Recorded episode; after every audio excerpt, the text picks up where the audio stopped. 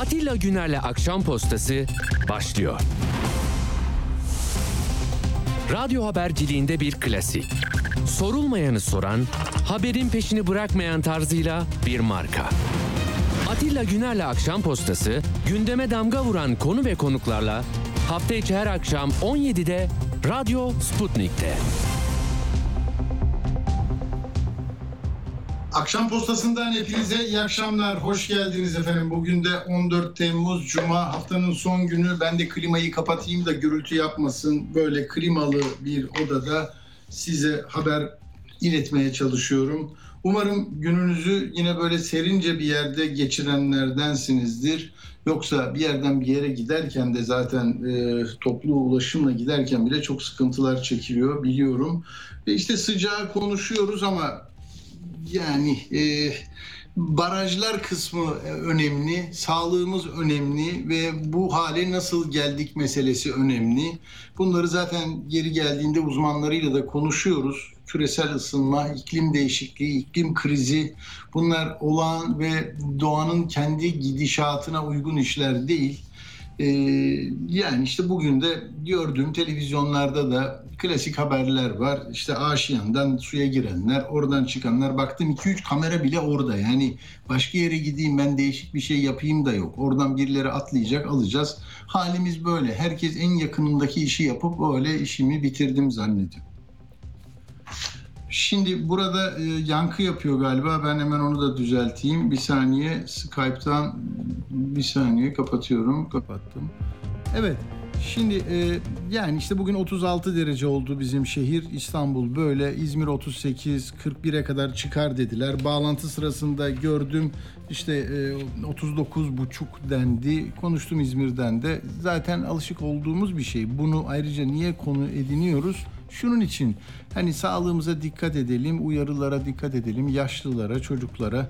Bir de daha fazla sorumluluk yükleyecek mi bize bu? Yani mesela su yok. İstanbul'un suyu buharlaşıyor. Ya olacak şey mi? Şimdi en son e, sıcaklarla ilgili haberde benim dikkatimi çeken o oldu. Çünkü ortada e, Melen çayından gelen bir suyumuz var arkadaşlar. Bizim İstanbul'un zaten hali perişan ya. Ya e, orada gelen suyun üçte biri buharlaşacak diyor. Boğaziçi Üniversitesi İklim Değişikliği Araştırma Merkezi Müdürü Profesör Levent Kurnaz. Bugün de yoğundu, bağlanamıyoruz ama diyor ki Ömerli Barajı'ndan her saat yaklaşık 17 bin ton su buharlaştı. Bugün bu 34 bin tona ulaştı diyor. Çünkü sıcaklık artıyor, nem birazcık azalıyor, rüzgar da azaldığı için çok ciddi bir buharlaşma olacak. Melen'den Ömerli Barajı'na yaklaşık 100 bin ton su geliyor. Bunun üçte biri bugün buharlaşacak demektir. Yani vaziyet bu. Zaten e, barajlardaki doluluk oranı da 71'den yüzde 41'e düştü İstanbul'da. Tablo böyle. İzmir'i, Bursa'sı, Kocaeli işte yarın da bir 4 derece düştü mesela Kocaeli'nde. Daha serin olacak ama Bursa, e, İzmir'de daha artıyor. 39-40'a çıkacak yarında.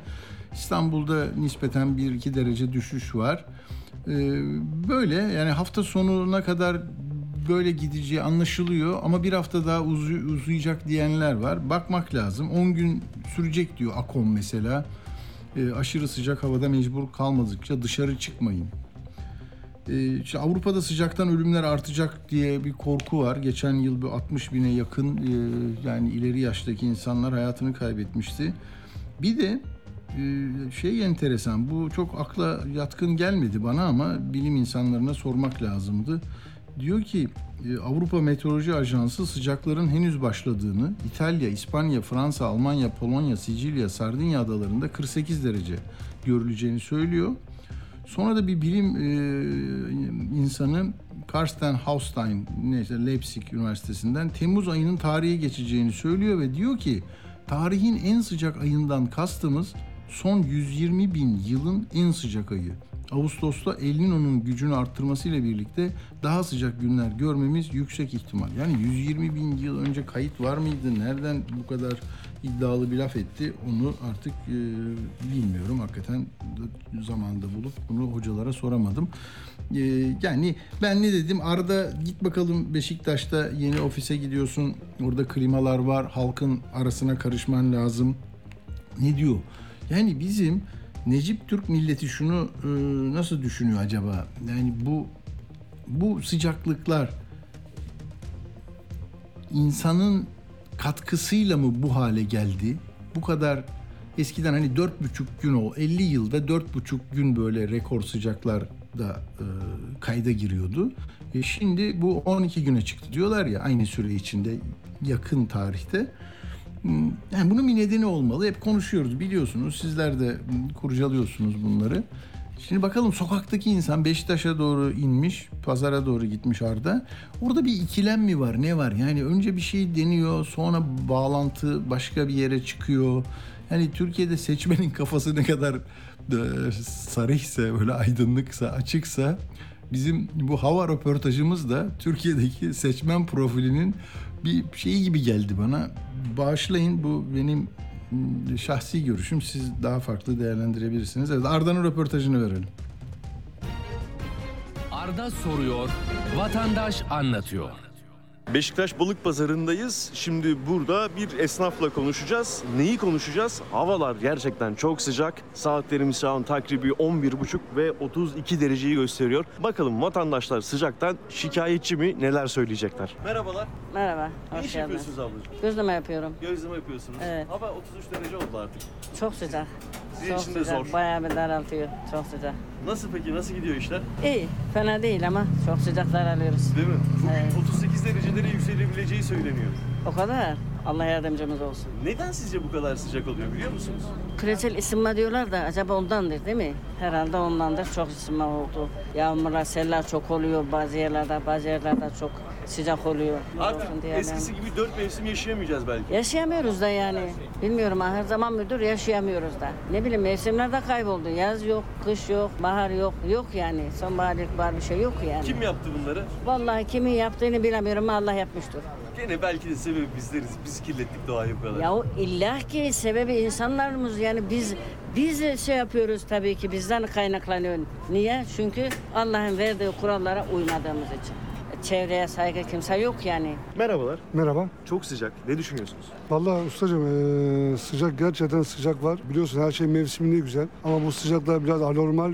Bir de sıcaklık Allah'a mahsustur yani. Var Vallahi diyorsun. 40 derece diyorlar yani. Evet. Afrika sıcaklarından bahsettiler bize. Kesinlikle. Gece mesela yatılmıyor. Yani bu sıcaklığı gerçekten iliklerimize kadar hissettiriliyor yani şu şekilde. Ne yapılacak yani gezmek bile artık hayal oldu yani. Artık evden dışarı çıkasımız gelmiyor yani. Evet. İklim değişikliği diyor, diyor bu işi bilen profesörler. İklim değişikliği nedir? Ya da sıcaklık sadece iklim değişikliğine mi bağlıdır? Biz küçüklüğümüzde dört mevsim biliyorduk. Dört mevsimin güzelliği anılarımızı güzel bir şekilde yaşıyorduk. Ama maalesef şu an iki mevsime düştük. Neden böyle şeylerle karşılaştık? Bizlerle alakalı ya. İnsanların kendileriyle alakalı. Hep açgözlülük, nefislik. Bugün bir liralık şey 10 lira diyoruz. Adalet sistemi bozuk. Bugün gerçekten insanların bir bedduası, bir ahı. Yani düşünsene Allah'a karşı bir şikayette bulunuyor. Allah Teala bizi böyle şeylerle cezalandırıyor yani. Biz bunlara da şükrediyoruz. Usta ben sana söyleyeyim mi? En kötüsü ağaç yok. Bir ağacın oksijeni 100-150 tane insana nefes veriyor. Her yer beton. Merhabalar. Merhaba. Beşiktaş'tayız. Siz de bankta oturuyorsunuz. Evet. 33 derece sıcaklıkta. Evet. E, şehrin nüfusu çok büyüdü. Yani 16 ya 20 milyonluk bir şehrin oluşturduğu sıcaklık aurasıyla e, belli olmayan sayıda bir nüfusu var. Yani o nüfus yoktu. Araçlardan çıkan ısıların yukarıda oluşturmuş olduğu bir sıcaklık tabakası var. O Tabii. sıcaklık e, tabakasını e, soğuk hava geçemiyor. Yani- İstanbul'un şanssızlığı çok fazla sayıda sanayi kuruluşu da var. Dolayısıyla ne yaparsanız yapın bunlar engellenmeyip Türkiye içinde e, doğal bir dağılım olmadığı sürece bu şeylerin alınması sürece e, yani bu İstanbul'un değişmesi, iklimin de değişmesi mümkün olmayacaktır. Merhabalar. Merhaba. Beşiktaş'tayız, çarşıdayız. Ne iş yapıyorsunuz? Ee, giyimciyim. Ee, insanlardan dolayı sistem bozuldu, ekosistem bozuldu. E, sıcaklar arttı, buzlar eriyor. E, milletin işte çevreye duyarsızlığından dolayı işte parfümler, sokağa bir şeyler atmaları, doğaya zarar vermelerinden bu işte doğanın bize yan etkileri, doğanın bize gösterdiği yan etkileri görüyorsun. Sıcaklar artacak, daha da artar ve daha da kötüye gider bu. Herkes farkında mı peki sizce? Çoğu kişi farkında, çoğu kişi de farkında değil. Çoğu kişi de para için her şeyi salmış para para para doğaya zarar veriyor. O ağacı kesiyor, bu ağacı kesiyor, onu kesiyor. Bu kadar Orayı yüksek katlı binalar Evet. var mesela. Evet hepsini kirletiyor para için ve e, elde sonunda görecek ki paranın hiçbir değerinin olmadığını ama geç olacak. Evet yani sokak hakikaten çok öğretici, memleketini tanımak için değil mi? Seçim sonuçlarını, geleceği, bugünü, yarını, endişeyi, kaygıyı, hikayeyi. Yani neler var bunun içinde ya? Açgözlülük diyor, adaletten uzaklaştık diyor. Doğa olayını konuşuyoruz. Sonra Allah bizi cezalandırdı çünkü biz ona itiraz ediyoruz diyor. Hayır biz yaptık diyor. Onu parfüm diyor değil mi? Sokağa her şeyi atıyorlar diyor. Doğa böyle ceza veriyor bize diyor. Ee, dolayısıyla işte bunların toplamı Türkiye'deki e, seçmen kitlesi oluyor. Üçüncü bir beyefendi vardı. O da farklı farklı e, çok akademik bir çerçevede güzel bir tanımlama yaptı. İşte biz toptan Türkiye e, oluyoruz böylece. Evet hızlıca bu konuları ge- geçeceğim. Sancaktepe'de İstanbul'da 39.7 ölçülmüş. Çekmeköy'de 38, Sarıyer'de 38. E, Aydın'da 43 olmuş bugün. Manisa 42, İzmir 40'ı görmüş. Adana 40. E, nem oranı 32'ymiş. Güneydoğu Anadolu bölgesinde 40 dereceyi aşan bir sıcaklık var. Kilis'te de öyle. Profesör Şermin Tağıl diyor ki 7 günlük süre içinde Türkiye'de uzun yıllar sıcaklık rekorları kırılacak. Anadolu Ajansı muhabirine söylemiş bunu. Ee, Yani Cizre'de 49.1'i görmüştük. 50 dereceyi bulursa rekor olacak diyor.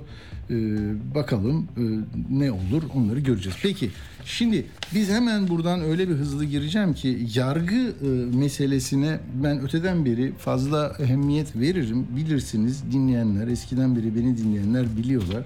Şimdi arkadaşlar burada artık sözün bittiği yerler vardır ya öyle şeyler görüyoruz. Yahu şimdi Can Atalay bütün kuralları uygun şekilde işletildi ve milletvekili oldu. Değil mi? 150 bin, 200 bin neyse oy aldı. Odası var, her şeyi var. Yemin edecek madde var. 83. madde var. Bırakmıyorlar.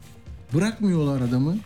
Ya başvurdular, geciktiriyorlar, geciktiriyorlar bir şeyler bir şeyler. Sonunda işte Yargıtay 3. Ceza Dairesi bu meseleye bakmış. Ya diyor ki Anayasa Mahkemesi daha önce Gergerlioğlu ve diğer isim kimdi? Birisi için daha bunu yaptıysa da ben diyor bunu yok sayıyorum kardeşim. Sen diyor böyle yapamazsın. Ya anlamadım nasıl yani Anayasa Mahkemesi bu Türkiye'nin en önemli noktasında verilmiş daha önce verilmiş iki karar ve diyor ki ya eskiden onlara öyle kararlar vermiş olabilir ama ben bu müdahale olarak görüyorum. Benim işim değil bu diyor. Ömer Faruk Gergerlioğlu ve Leyla Güven kararlarının diyor anayasanın 14. maddesinin birinci fıkrasını tartışıyor ve burada o milletvekilliklerini kabul ediyor ve davanın durmasını ve tahliye istiyordu diyor. Ben de diyor ona bakarak benden istiyorsunuz. Ben ona bakmayacağım diyor. Diyor ki Anayasa Mahkemesi e, bireysel başvuru yolu ile anayasa hükmünün yürürlükten kaldırılamaz. E, yani ya, böyle bir karar vermiş olsa dahi asli görevi onun norm denetimi yapması. Gelip de diyor e, anayasa hükmüne yönelik inceleme denetleme yetkisi şekil bakımından denetleme ile sınırlıdır. Gelip buradan bir bireysel başvuruyla gelecek e, bir k- konuyu ben tanımıyorum diyor. İleride böyle bir konu gelecek ona. Enis Berberoğlu'nda da geldi ya. Ya Anayasa Mahkemesi'ne telefon açıp bu kararı nasıl verirsiniz diyen bir liderimiz var değil mi bizim? Bu yalanlandı mı? Bu iddia ortaya atıldı biliyorsunuz. Cumhurbaşkanının HDP ile ilgili karar sonrası Anayasa Mahkemesi'ne bir üyeyi arayıp bu konuda e, üzüntüsünü dile getirdiği en azından. Böyle bir şey söylendi ya bu yalanlanmadı. Her şey yalanlanıyor. İşte yok dezenformasyon bülteni var. Onun içinde hiç bu yer almadı. Onu demek istiyorum. Yani burada cezalandırıldığını baştan bildiğimiz bir gezi tamam mı? Bir gezi bir de Kavala e, hem casusluğa sokup aynı şekilde gezi, kini, intikamı bir de Kobane olayları. Orada da Demirtaş. Türkiye'nin bundan daha başka böyle sonuna kadar e, hukukun e, sınırlarını zorlayıp dışından yönetildiği başka o dava yok benim bildiğim. Demek ki bu çok öfkeli. Ya bir mahkeme nasıl olur da Anayasa Mahkemesi'nin bu konudaki kararları sana geliyor Ana, ana- Avrupa İnsan Hakları Mahkemesi'nin de aynı şekilde çok kararı var bu yönde. Hiçbirisinden bahsedilmiyor. E, Gezi davasını ahim zaten tahliye ve davanın ortadan kaldırılmasını e, isteyen bir kararı var. O da geçmiyor hiçbir yerde. Ne tebliğnamede ne burada. Yani şu tamam mı? Bu, bu çıkmayacak. Bak yani nasıl çıkar diye televizyonda canlı yayınlarda görmediniz mi ya? Hani bir general vardı. Bir yıl sonra istinaf onu bırakmıştı. İsimlerini bilmem ben. Erdoğan çıktı bir şeyler çeviriyorlar dedi hemen tuttuk dedi. Kavala kapıdan çıkıyordu tuttuk dedi. Yani burada hukukla ilgili güçler ayrılığıyla ilgili çok flu bir şey var. Hani devletle hükümet nasıl birbirine girdi? Devletle parti nasıl birbirine girdi? Çizgiler silik görünmüyor. Buğu var, sis var, bulut var. Ama hemhal oldular böyle. Tamam mı? Dolayısıyla bu çıkıyor. Ya ben şeye baktım, geriye döndüm. Berberoğlu'nun kararını yerel mahkeme İstanbul'da uygulamamıştı. İkinci kez gelince o da demişti yani ya e, ilk derece mahkemesi böyle anayasa mahkemesini tanımayan bir yaklaşımda olabilir mi? Diyor ki ilk derece mahkemesinin anayasanın sözünü açık bir şekilde aykırılık oluşturan ve dahası anayasa hükümlerini hiçe sayan bir biçimde başvurucu hakkında yargılamanın yenilenmesine yer yok. Ayrıca mahkumiyet hükmü ne bilmem ne karar vermesi diyor. Olmaz bir hukuk devletinde. Yani işte anayasa mahkemesine kapatılsın diyen bir iktidar ortağı parti varsa işte onun Mehmet Uçum'u var bir tane. Bugün de Habertürk'te akşam çıkacakmış. Hani Ahim mesela bir karar veriyor Demirtaş'la ilgili. Diyor ki ahim kararına mutlak surette uymak zorundasınız diyemezsiniz. Yerli milli hakimler var falan dedi ya. Yani hukukun hukuktan çıktığı, ekonominin ekonomiden çıktığı bir dünyada coğrafya olarak siz Türkiye düştü size tamam mı? Ben Türkiye'de oluyor bunlar. Yani enflasyon var, enflasyonu konuşamıyorsun. Ama üç harfli markete ceza yolluyorsun, tanzim satış yapıyorsun. Değil mi? Memurun işte emeklinin parası yok.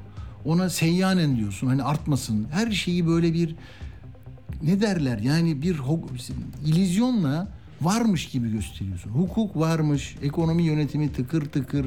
Hani Timur Selçuk'un söylediği gibi ekonomi tıkırında. Yani biraz daha dikkatli bakarsanız aidiyetiniz neresi olursa olsun ama işlerin böyle bir paldır küldür yö- yönetildiğini ve aslen işin e, ruhuna, içine e, dönük bir bir, şey yaşanmadığını görürsünüz. Yani ekonomi ekonomi gibi yönetilmeyince hukuk da hukuk ilkeleriyle yönetilmiyor. Yani adalet mülkün temelidir. Saraylar var ama içinde başka bir şey var. Çün- Çünkü e, en son bu karara uymayan arkadaş Adalet Bakanı Bakanlığında Adalet Bakan Yardımcısı. Ben AYM'yi uygulamam deyince meydan okuyorsun. Meydan okuyunca koruma altında istediğin yere gidiyorsun yani. Öbür tarafta da başka bir hakim de e, Erdoğan'ın adaylığı ilgili bir eleştiride bulundu. O da şimdi cübbesi alındı, atıldı.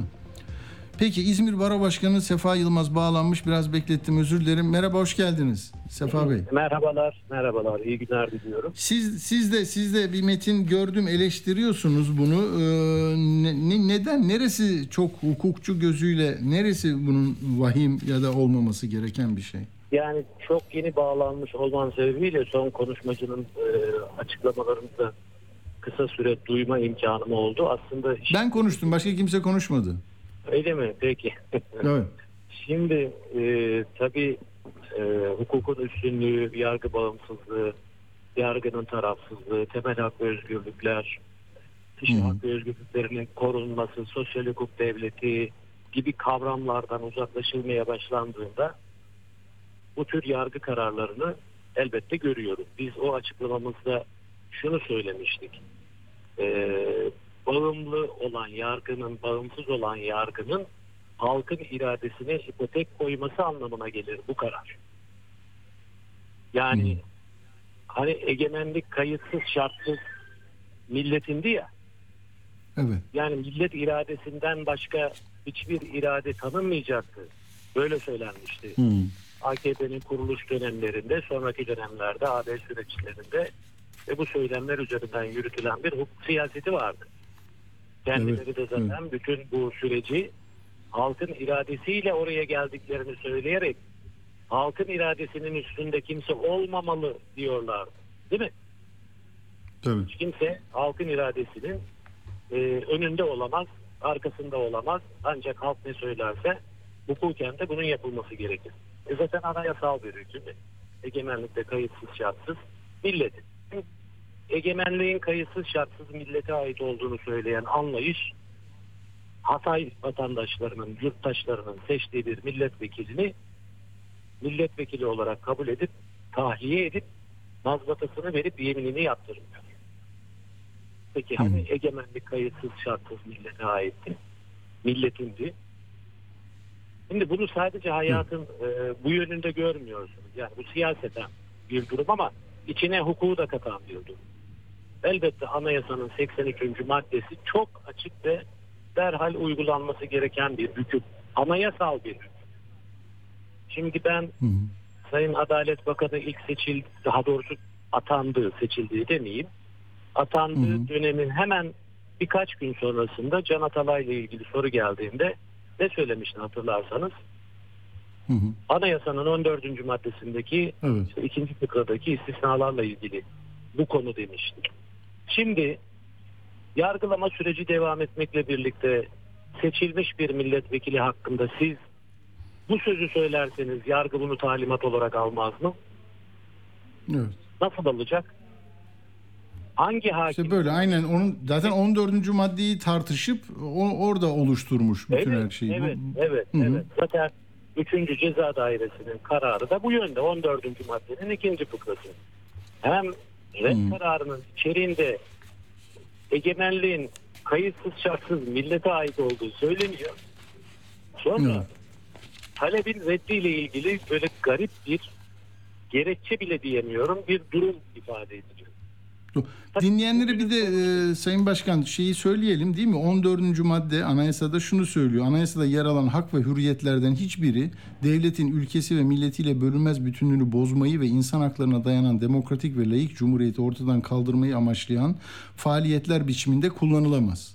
Doğrudur. Yani diyor ki bu gezi davası böyle bir şey. Sen de, yönetimi değiştirmek istiyordun. Ya yeşili korumak için gittik dedi. Beraat etti insanlar orada herkes. evet, Sonra bir evet. değil mi? Bir intikam gibi üstüne üstüne gelindi ve bu dava çıktı. Diyor ki hayır onlar hükümeti devirecekti. Şunu yapacaktı, bunu yapacaktı. 312'den ya, bir yattığı şey için yok. diyor. Evet. ya bir de çok özür dilerim ya dava kesinleşmemiş. Göreceği davayla ilgili ihsası rey değil mi bu? Kesinlikle öyle.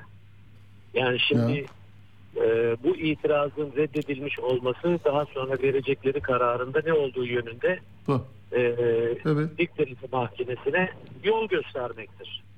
Yani ben Evet. bu konuda 83. madde anayasanın 83. maddesine göre tahliye talep edilen şahıs hakkında Ha, o da ne diyor? Çok özür dilerim. O da diyor ki 14 seçimden önce sonra bir suç işlediğiyle sürülen Evet, evet, milletvekili evet, evet. meclisin kararı olmadan tutuklanamaz ve yargılanamaz. O 83'te bu. Hı hı. Önce veya sonra evet doğru. Yani anayasanın bu açık hükümlerini görmezden gelmek hukuk devleti ilkeleriyle bağdaşmayan bir durumdur. Zaten bu daha önce birçok kararda gördük karşımıza çıktı. Gerek Anayasa Mahkemesi kararlarının uygulanmayacağı hep dendi ya bizim bir B planımız, Evet. C planımız var diye. İşte hukukta B, C planları olmaz. Hukukta yargının Tabii. verdiği kararlar uygulanır ama doğru kararlar uygulanır. Hukukta evet o yargının bağımsız olduğu hukukta verilmiş olan kararların da hukuka uygun olması gerekir. Buna benzer bir durumu daha önce biliyorsunuz seçimlerden önce belki parantez içerisinde söyleyeceğim. Ee, Cumhurbaşkanlığı ile ilgili iki dönemden fazla aday olamaz hükmünün getirilmesinden sonra ortaya çıkan bir tartışma vardı.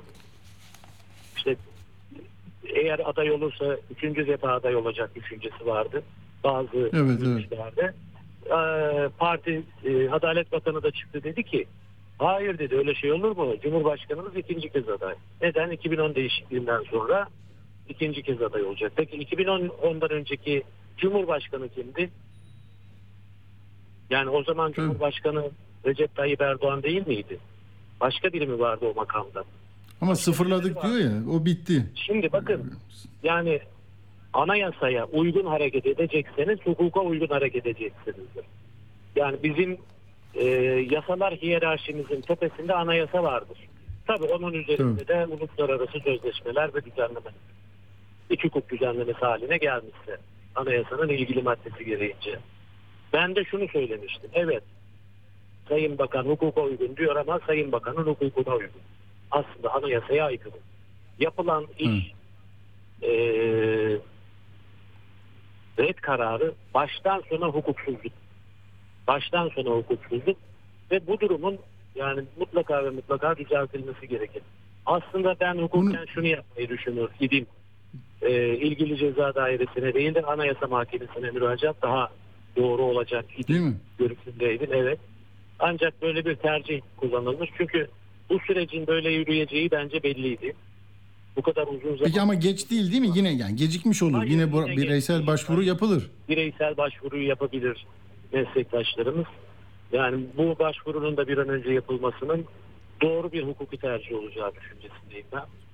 Şöyle özetle Ben de öyle görüyorum çünkü ben de eski bireysel başvurulardaki kararlara baktım. Orada Anayasa Mahkemesi'nin hakikaten tutumu e, özellikle bu 14. maddeyi kararlar. Evet, evet. ha yani şeyde gördüm Gergerlioğlu'nda diyor ki yani Doğru. onda bakın şöyle diyor. Anayasa 14. maddesindeki durumlar kapsamında görülen bir suç soruşturması nedeniyle yetkili makamlarca yasama dokunulmazlığının bulunmadığının tespiti yöntemi hukuk aleminde etkin bir şekilde uygulanması için maddedeki durumlar kapsamına giren suçlar belirlensin diyor. Ve e, şey, yasal sistemin kurulması lazım diyor. Bunu diyor yasama organına aittir diyor. Şimdi bu mahkeme de yani Yargıtay 3. Ceza Dairesi de diyor ki yani böyle böyle diyor ama diyor karışmasın benim işime diyor. Yani ben bunu e, böyle yapacağım. Yasama bana bıraktı bunu diyor. Ben iştihatlardan çıkaracağım bunu diyor. Şimdi öyle bir güç oluyor ki bu yasamanın da üstünde bir şey oluyor o zaman. Talimatla Elbette, elbette. Yani talimatla hareket eden bir e, mahkemeden bahsedebiliriz artık. Zaten uzun zamandır bahsediyorum. Sadece Can Atalay dosyasıyla ilgili değil. Tabii özünde şimdi bugün gündemde olan bu olduğu için bundan bahsediyoruz. Tabii. yazık ki benzer davalarda talimatla hareket eden ve bağımlı olduğunu En azından böyle bir kuşku doğuyor. Yani onu bilemiyoruz, edemiyoruz ama yani bu yönde kamuoyunda bir algı oluşuyor. Bunu önlemek lazım. Bunlar hepimiz için lazım e, diye düşünürüm ben. Ben- E, Sayın Başkan bir iki üç dakikam var. Sizden son değerlendirmeyi Evet. almak isterim. Çok kısa söylüyorum. Dünkü e, bizim açıklamamızın üstüne kısa bir not yazmıştım. Yani Evet. bizim için bu karar yok hükmünde demiştim. Evet. Unutulmamalıdır ki hukuk bir gün herkes için gerekli olacaktır. Bu hukuksuzluğu yaratanlar için de gerekli olacaktır. Bu kadar söylüyorum. Çok. Çok doğru, çok doğru. İzmir Baro Başkanı Safa Yılmaz çok teşekkür ediyorum efendim katıldığınız için. Sağ olun. İyi çalışmalar diliyorum. Teşekkür ederim. Çok teşekkürler. Evet şimdi bir iki üç dakika içinde yeni konuğumuzu bağlayacağız. Ekonomiyi konuşacağız. Çünkü ekonomide işaretler enteresan arkadaşlar. Bakın en son tarımın üretici fiyatları, tarım ürünleri üretici fiyat endeksi. Yani sizin yarın yiyeceğiniz, önümüzdeki ay yiyeceğiniz gıda ürünleri var ya me- mevsimsel domatesinden işte bakliyatına her neyse sebzesine kadar. Haziran ayında e, yüzde dört artmış. Yani zamlanacak bunlar. Üreticiye maliyeti yüzde dört artmış. Yıllık artış 57.93, 58. Bunları yansıtamadı size. Yakında gelecek. Dolayısıyla e, dünyada tarıma dayalı gıda ürünlerinde düşüş var. Sizde artacak. Beklentiler artıyor. Ee, yani yıl sonu enflasyon tahmini 38,5'tan 43.82'ye geldi. Ticari kredilerde büyüme %8 gibi eskiden bu %45'lerdeymiş, 50'lerdeymiş. Şimdi suni önlemlerle bir şeyler yapılmaya çalışılıyor. Rasyonalizm nerede bilmiyorum ama bak konutlarda da %44 azalmış konut satışları. İstanbul'da yani 83 bin konut satılıyor memlekette. 13.500'ü, o yüzde 16'sı, 100, 100 tane konuttan 16'sı burada satılıyor. Ee, çok düş, düşüş ciddi. İlk 6 ayda da yüzde 22'lik düşüş var. Yabancılarda da yüzde 70 azalmış. En çok Ruslar, İranlılar, Iraklılar, Ukraynalılar alıyormuş.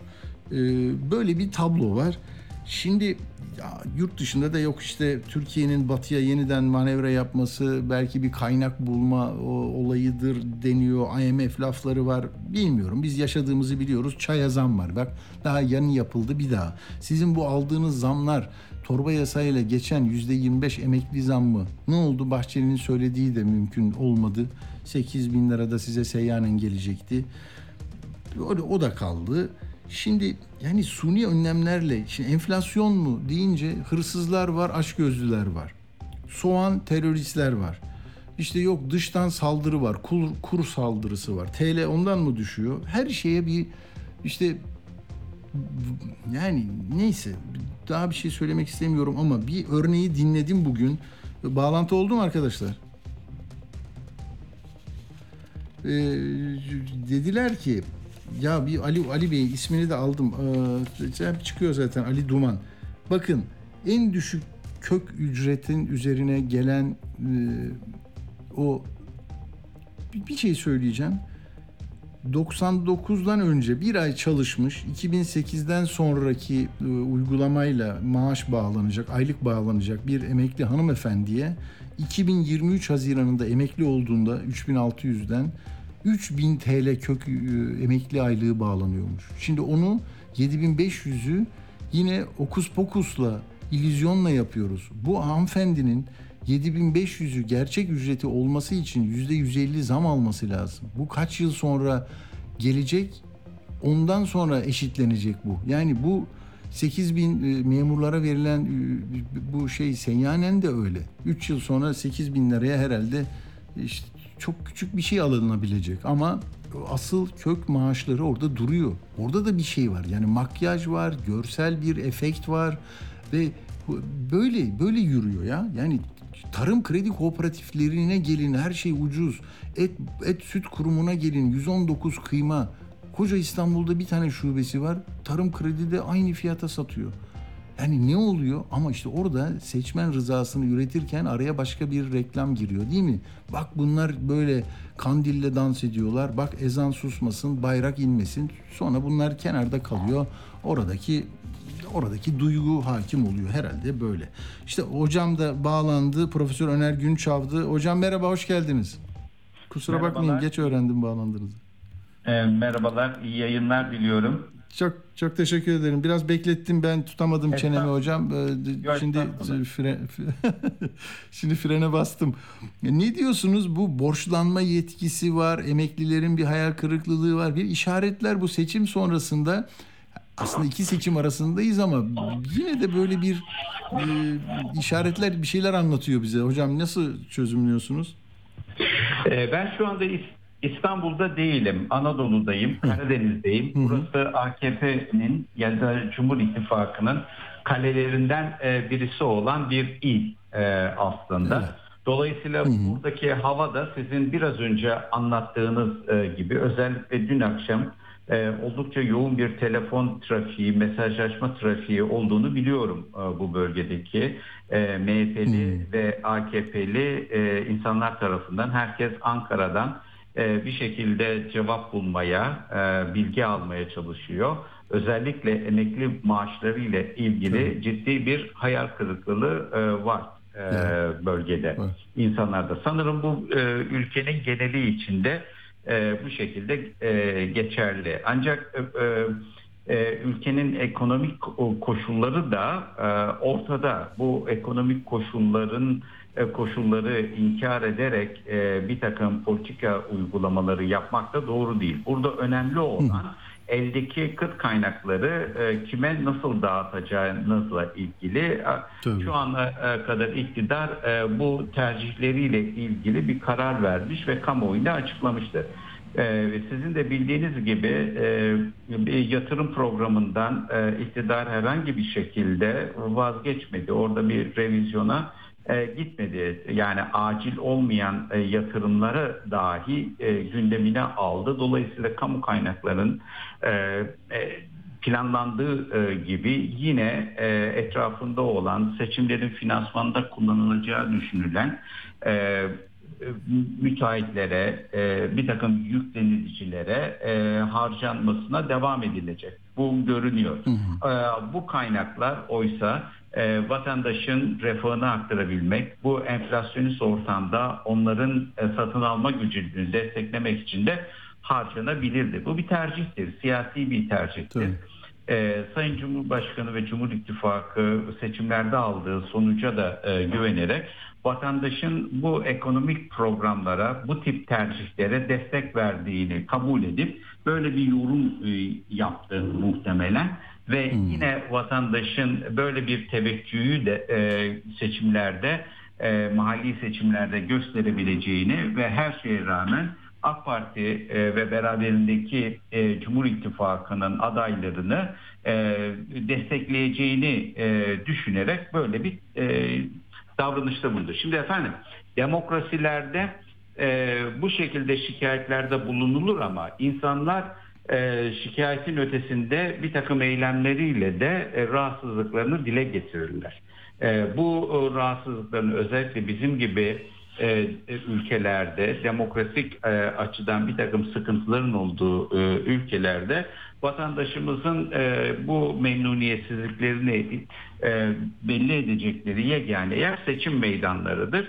Biraz önce sizin de doğru bir şekilde ifade ettiğiniz gibi ekonomik olarak sıkıntılarını e, zaman zaman e, vatandaşımız e, göz ardı ederek, görmezden gelerek bunun dışındaki hamasi söylemlere, bazen de e, e, yanlış algıların etkisi altında, yaratılan yanlış algıların etkisi altında kalarak e, tercihlerinde e, bulunuyorlar. Siyasi e, haritayı belirliyorlar. Şimdi e, ülkemizde yaşanan durum e, bundan ibaret. Yani vatandaşın önünde bir e, tercih e, imkanı vardı. Bu tercih imkanını e, bulamadı. Vatandaş e, mesela ben e, Fındık Diyarı'ndayım, Ordu'dayım. E, geçmişte e, bir takım milletvekilleri gerek iktidar tarafında gerekse Cumhur İttifakı'nda yer alan e, bir takım e, şeyler e, e, milletvekilleri e, fındık çuvallarını e, bakanlıklar önüne e, getirerek veya televizyonlarda fındık sorununu dile getirerek radikal yöntemlerle konuya dikkat çekmiş ve niyeti olmasa da iktidarın e, bu konularda e, elindeki imkanları sonuna kadar kullanması ve fındık üreticilerine yönelik bir taban fiyat onları da memnun edebilecek bir taban fiyat e, verme yoluna sevk etmiştir. E, siyaset bu şekilde e, yapılır. Vatandaş taleplerini e, elbette e, bizler dile getireceğiz, sizler dile getireceksiniz ama vatandaş e, aynı zamanda bu taleplerini gösterdiği tepkilerle de siyasette e, de e, görünür kıldığı inisiyatifleriyle patronun kimin e, patron olduğunu ifade etmekle bir şekilde davranışlarıyla göstererek e, yerine getirecektir. E, aksi takdirde e, siz bu tepkiyi bir şekilde size verilmiş imkanları da kullanarak göstermediğiniz takdirde bu yanlış bir bilginin, yanlış bir sinyalin iktidardaki siyasi gruplara verilmesi anlamına gelir. Şu andaki benim gördüğüm ve sanırım iktidardakilerin de gördüğü vatandaşın bu desteğine, anlayışına fazla güveniliyor e, ve bunun neticesinde de e, olabildiğince vatandaşın e, toleransına e, yatırım yapılıyor ya da prim veriliyor diyeyim. E, yaşanan Hocam budur. çok özür dilerim bu borçlanma yetkisi de mesela çok tartışılıyor değil mi? Yani öyle bir mm, hal Bunun aldı ki tartışılacak bir tarafı yok Atilla Bey. Bir demokraside demokraside Evet. e, borçlanma yetkisi şahıslara, kişilere devredilemez. Böyle bir uygulama yoktur. Ee, meclis bu yetkisi, bu meclislerin e, devredemeyeceği Tabii. yetkilerden e, birisidir. Bunu bir kere e, yani bunu siz e, meclis yani ekonomik olarak bütçe yapma yetkisini bir kişiye bıraktığı zaman e, kendini fethediyor anlamına gelir. doğru. E, dolayısıyla e, bunu kabul etmek e, e, mümkün değildir. E, o- e, dolayısıyla bu uygulamadan e, geriye dönülmesi gerekiyor. Böyle bir şeye neden ihtiyaç duyuldu? Anladığım kadarıyla ekonomik e, problemler e, ciddi boyutlarda ve e, bütçe dengesiyle ilgili, bütçe harcamaları ile ilgili ee, yine önümüzdeki dönem içerisinde bir takım uygulamalara girilecek ve bu uygulamaların yasallığı sağlayabilmek için sürekli meclis e, denetimi e, altında olmadan sadece Sayın Cumhurbaşkanımızın in, inisiyatifiyle bu işleri halletmek istiyorlar. Ancak e, bu durumun demokratik sisteme, kurumlara e, büyük bir e, olumsuz etkisi vardır. E, bu demokrasi denilen şey Atilla Bey e, kişilerle ilgili e, bir şey değil. Yani kişilerin inisiyatifine bırakılacak bir şey değil. E, kurumların buna sahip çıkması lazım. Toplum olarak sahip çıkmamız lazım. Ülkemizin hukuki kurumlarının, hukuk kurumlarının bu durumu dile getirmesi lazım. Basının dile getirmesi lazım. Bütünü, e, ülkenin bütünü olarak bunlara bizim sahip çıkmamız e, gerekiyor. E, bunlara sahip çıkmadığımız zaman elimizde bir şey kalmaz. Yani şu anda meclis zaten yetkisizdi. E, bütçe e, konusunda da e, e, ufak da olsa bir yetkisi vardı. Onu da e, Sayın Cumhurbaşkanı devretmiş durumdaydı. Hatırlar mısınız? Seçim zamanında efendim işte Kemal Kılıçdaroğlu seçilirse işte mecliste de AKP olursa şöyle olur böyle olur tartışmaları vardı. Demek ki başkanlık sisteminde e, başkan olan kişinin e, sözü geçiyor. Onun dışındakilerin çok fazla e, sözü geçmiyor. Bir anlamı olmuyor. Böyle bir sistem olmaz e, dolayısıyla. Şimdi Rakam da hocam çok hocam belki dinleyenlerden hani rakamların ne olduğu konusunda da e, bilgi sahibi olmayabilirler. 2023'ün başında borçlanma yetkisi 66 e, 661 milyar TL idi. Şimdi e, 2 trilyon 181 milyar liraya çıkacak toplam borçlanma yetkisi. E zaten bütçe değil mi? E, Bütçe zaten açık Bütçe- durumda. Ee, Evet, nereye gideceğini de, e, tam olarak e, hükümet de öngöremiyor herhalde ki bütçe yapamıyor. Yani bu onun göstergesi. E, rakamlar e, kendileri de hakim olamadığı için önceden e, e, bütçe, yapılacak bir bütçenin e, içerisinde kendilerinin nerede olacağını tam bilemiyorlar. E, o yüzden de sürekli de ek bütçe isteyemeyeceklerine göre e, bu yetkiyi Sayın Cumhurbaşkanı'na e, bırakıyorlar. Bu doğru bir şey değil. Şimdi bakın e, Sayın Cumhurbaşkanımız e, Körfez ülkelerine e, gezi yapacak. Bunlar e, seçim sonrası e, iade ziyaretler değil. E, dost ziyaretleri değil. Bunlar varlık satışları. Yani para bulma e, satışları, pazarlık. Yani e, tabirim biraz e, garip kaçabilir ama e, eskiden futbol kulüpleri var. Hatta aynı durumda fut- futbol kulüpleri de varlık satarak işte mali e, tablolarını düzeltmeye çalışırlardı. Galatasaray olsun, Fenerbahçe olsun. Tabii, tabii. Eldeki arazileri satarak. Yani e, müflis tüccar e, e, diye geçer e, şeyde e, ticaret kanununda. E, şimdi e, durumu çalışma sermayesi bitmiş e, bir e, tüccar e, yapacak e, yapacağı şey e, elindeki varlıkları e, nakde çevirerek onu çalışma sermayesi yapmak veya borçlarını ödeyebilmek, e, tekrar borçlanabilme imkanı e, yaratmaya çalışıyor. Hocam hatta çok özür dilerim hatır senedi derler değil mi ticaret dünyasında biraz öyle, hatır işte senedi o alırlar swap- oraya verirler. E tabi swaplar falan da o Swap. şekilde değerlendirilebilir yani. Onlar da hatır senetleri e, diyelim. Hani değiş tokuş yapıyorsunuz. Tabii. Onun parasını alıp kendi paranızı veriyorsunuz falan. E, yani e, aslına bakarsanız Türkiye ekonomisi birazcık stres altında. Birazcık değil bayağı stres Stres, altında çok. bir ekonomi. Ve dışarıdan acil olarak paraya ihtiyaç e, duyuyor. E, toplumsal talepler... O yüzden belki batıya doğru döndü yüzümüz zaten.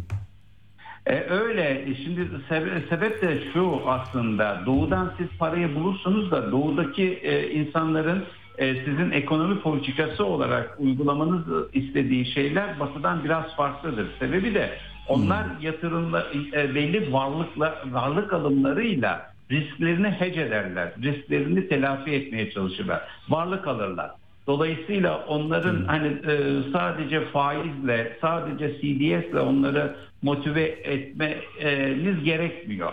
E, veya ne bileyim ülkedeki demokratikleşme, hukuki düzen, işte kuvvetler ayrılığı gibi yapısal bir takım düzenlemeleri de talep etmezler. Çünkü varlık almışsınızdır. Onlar için ihtiyaç duyulan o varlıkları aldıkları zaman getirdikleri parayı daha sonra aynı şekilde dışarıya çıkartabilmektir. Bu da kur ve belli ölçüde faizle ilişkilidir. Ama Batı öyle değil. Batı portföy yatırımı e, yapar.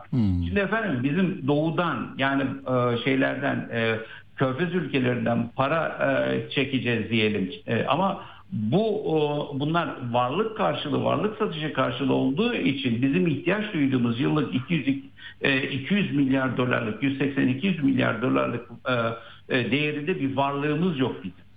E, sürekli Hmm. sata sata nereye kadar? Kalmadı Yani- değil mi? Vardı da kalmadı. Kalmadı. Değil mi? Tabii. e, kalmadı artık bitti e, o tip Evet. e, varlıklar. E şimdi böyle bir durumda bizim sadece portföy yatırımlarıyla bu boyutta biz e, parayı bulabiliriz.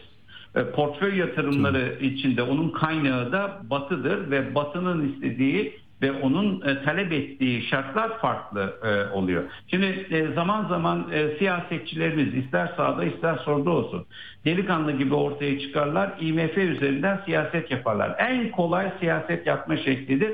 Sanki IMF'ye ekonomiye IMF'ye götüren e, uygulamaları Eloğlu yapmış. Kendileri yapmamış gibi sonunda giderler IMF'yi düşman ilan ederek vatandaş üzerinden siyaset yapmaya çalışırlar. Neden IMF'ye Evet. düşmandırlar? Çünkü IMF'ye gittiğinizde adam para verir ama aynı bankaya gidip de hani kredi alırsınız ya borcu e, sıkıştığınız zaman adam bütün e, yemenizi, içmenizi, harcamanızı kontrol eder, de- e, eder. De, denetime tabi.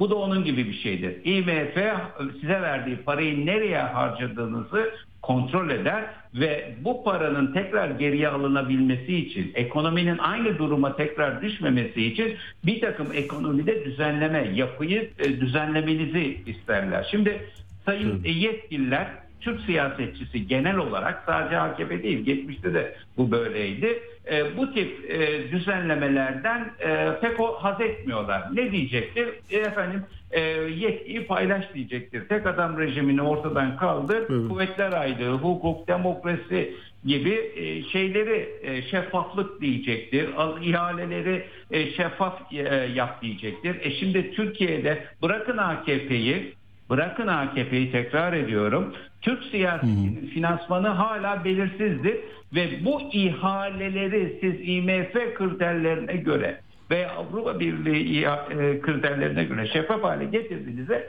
Türk siyaseti çöker. Yani hiç kimse sormuyor. Daha geçen gün siyasetçiler tatiller yapıyor e, ya da seçim harcamaları yapıyor. Ne kadar para harcadığını hiç kimse sormuyor. Yani AKP'nin veya CHP'nin bu seçimde ne kadar para harcadı, nereye ne harcadığını hiç kimse bilmiyor. Böyle demokrasi Kim bağışladı, ne kadar bağışladı, görünen görünmeyen tabii. Evet yani bunlar e, şeffaf olmadığı e, sürece biz ihalede şeffaflıktan bahsediyoruz.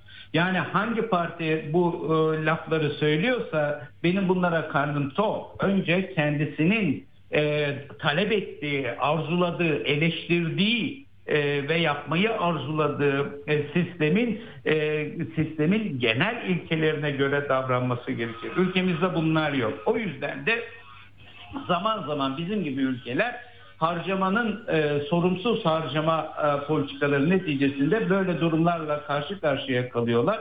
Ödeme güçlüğüyle karşı karşıya kalıyorlar. Para bulamayınca da dışarıdan IMF gibi uluslararası kurumlardan yardım talep ediyorlar. E, tabii Eloğlu parasını size verirken de istediğin gibi sen kullan demiyor. Bunun en güzel Tabii örneği- Kotarelli'yi yolluyor hocam. Kotarelli geliyordu değil mi bir tabii. Kotarelli. Tabii. Ee, sonra e, Washington'da kimsenin suratına bakmadığı adam Türkiye'de ilah gibi karşılanıyor ve öyle muamele görüyor. O da bize özgü bir şey. Bakın efendim ben size bir şey e, daha söylemek istiyorum. Bu Avrupa Birliği'nden gelen paralar değil mi? Ne parası? Göçmenler için para. Bu paraların bir dönem e, Türkiye'de problem oldu Avrupa Birliği ile. Çünkü Avrupa Birliği ya da depremle ilgili keza aynı Evet. paralar. Avrupa Birliği ben parayı veririm ama neyi harcayacağını bana şeffaf Tabii. bir şekilde ver. Ya bu gerçekten çok onur kırıcı bir şey. Ama Avrupa Doğru. Birliği açısından değil bizim açımızdan onur kırıcı. Tabii. Çünkü demek ki biz geçmişte almışız bu paraları e, deklare ettiğimiz amaçların dışında kullanmışız. Böyle bir şey nasıl olabilir? Yani insanların acıları için e, ne bileyim işte çevresel şartlarını geliştirmek için kullanılması gereken paraları demek ki biz amacına uygun e, kullanamamışız. Ve hala bırakın IMF Avrupa Birliği'ni deprem için toplanan paraların ne olduğuyla ilgili bizim sıkıntılarımız var. Şimdi böyle bir e, şeffaf olmayan düzen içerisinde siz Eloğlu'ndan para e, aldığınızda e, onun sorması gayet normal değil mi? Elbette normal. Tabii. Ama bunun sorulmasını istemiyorsunuz. O zaman da arazi satarsınız. Varlık satarsınız, işletmelerinizi satarsınız, limanlarınızı satarsınız. Satın alan insan da size e, bunlar konusunda e, dert etmez. Sözleşmeye maddi yazar. Der ki ben Türk mahkemeleri değil Londra'daki bilmem ne mahkemesini tanıyorum. Anlaşmazlık halinde İstanbul Mahkemesi, İzmir Mahkemesi yerine e, işte Londra mahkemelerini görevli kılıyorum der. O, o konuda da kendi hukuk güvencesini sağladıktan sonra parasını size emanet edebilir. Varsa böyle varlıklarınız ve bu size o- onur kırıcı gelmiyorsa bunu yaparsınız. Şimdi Türkiye'nin durumu budur. Bu bir karikatürize edilmiş bir e, tasvir değildir, bir e, durum tasviri değildir. Türkiye artık bu noktaya gelmiştir ve buradan çıkış için e, iktidarın da elindeki tek alet, maalesef tek araç e, Mehmet Şimşek Beyefendi'dir. Mehmet Şimşek Beyefendi gördüğüm kadarıyla çalışıyor, gayret ediyor. Elinden geldiğince siyasi engellerle de e, uğraşarak, mücadele ederek bir şeyler yapmaya e, gayret ediyor, çalışıyor. Bilmiyorum bunların e, sonuçları e, şu anda bizim için ulak. E, ama Ya da ha- hareket hareket e, hareket edeceği zemin minder ne kadar geniş, nerede sınır var onu da göreceğiz. E, hocam bir son 3 4 3 dakikam var. 3 dakikada son bir e, notlarınızı almak isterim. E, şimdi e, bu e, isterseniz bu son e, dakikalarda da beklentilerimi yani e, Lütfen, bütün, e, lütfen, kalbimle tabii. iyi niyetli e, olarak bu gelişmelere yaklaşmak istiyorum ve iyi niyetli yorumlar yapmak istiyorum. Ancak benim gördüğüm kadarıyla Türk siyasetinde şu anki Türk siyasetindeki amaç vatandaşın problemlerini çözmek değil sadece iktidarda kalabilmektir. Dolayısıyla bu lokal bir hedeftir, amaçtır ve bu lokal belli grupların menfaatleri doğrultusunda sonuç üretecek e, sisteme bütün ülkenin destek vermesi arzulanmaktadır. Burada bir beka söylemi bu anlamda yoktur. Bir partinin, bir iktidarın bekası söz konusu olabilir ama bir ülkenin bekasına bunu e, yaymak çok doğru değildir. Her diyebilirsiniz ki muhalefette e, durumda ama çok kötü. O beni ilgilendirmiyor bir iktisatçı olarak. Onların kendi e, sorunu ama ben şu anda iktidara ve uygulanan politikalar yani yönetimde olan irade açısından olaya baktığımda önümü çok iyi görmüyorum.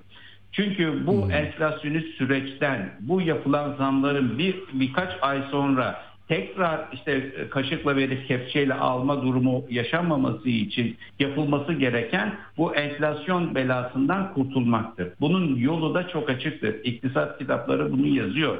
Ee, açılıp okunabilir. Bunun yolu büyümeden fedakarlık yapmaktır. Yani enflasyonla büyüme arasında bir ödümleşme vardır. Enflasyon çıktığı zaman enflasyon çıktığı zaman e, onu indirebilmek için e, büyümeden fedakarlık yapmanız lazım. Türkiye önümüzde bir mahalli seçim özellikle de Sayın Cumhurbaşkanımızın çok önem verdiği bir mahalli seçim olduğu için büyümeden fedakarlık yapması mümkün değildir.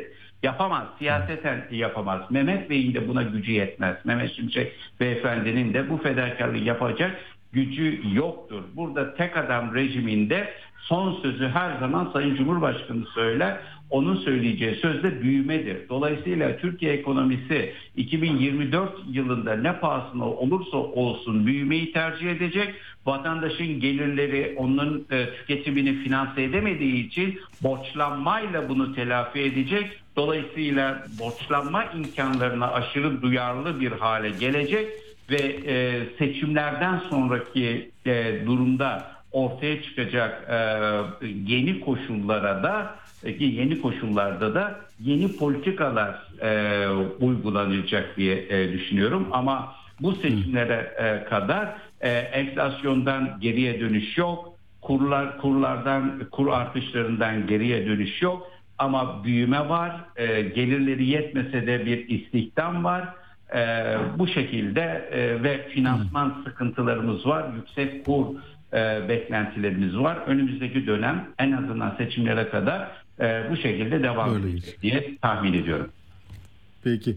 Profesör Doktor Öner Günçav'da hocama çok teşekkür ediyorum. Bizimle oldunuz hocam katkı sundunuz. Sağ olun. Sağ olun. Teşekkür İstanbul ederim. Teknik Üniversitesi'nden iktisat profesörü e, Sayın Öner Günçav'dı. Güzel bir e, bakış, e, katkı sundu bize. Şimdi e, hemen e, bir tartışma daha var. Bu Eğitim Sen Başkanı Necla Kurul'la görüşmek istiyorum ben. Çünkü eğitimle ilgili ufak tefek işaretler vardı. Hatırlar mısınız Bursa'da Mithat Paşa Ortaokulu Müdürü Haydar Akın okuldaki kız ve erkek öğrenciler ayrı sıralara oturtulsun diye resmen yazı yazmıştı öğretmenlere. Sonra soruşturma açıldı, uzaklaştırıldı ama geri geldi. Bu 2022'deydi. Sonra yani değişik değişik olaylar oldu. Kasım'da 2022'de bir erkek doktora saldırdı. Benim eşim kadın doktor istiyor diye. Böyle bir yani cinsiyet üzerinden e, bir ayrıştırmayı isteyenler var. Bunun siyasette yansımalarını da görüyoruz ama Milli Eğitim Bakanı'nın ya okula gelmiyor 600 bine yakın çocuk biz çocuk isterlerse kızları ayrı da yapabiliriz demesi e, çok tartışma götürür. E, onu konuşacağız Necla Hanım'la. Necla Hanım hoş geldiniz Eğitim Sen. Ha, Merhabalar, hoş bulduk ee, sevgili Ne diyorsunuz siz? Ne diyorsunuz bu. Buyurun.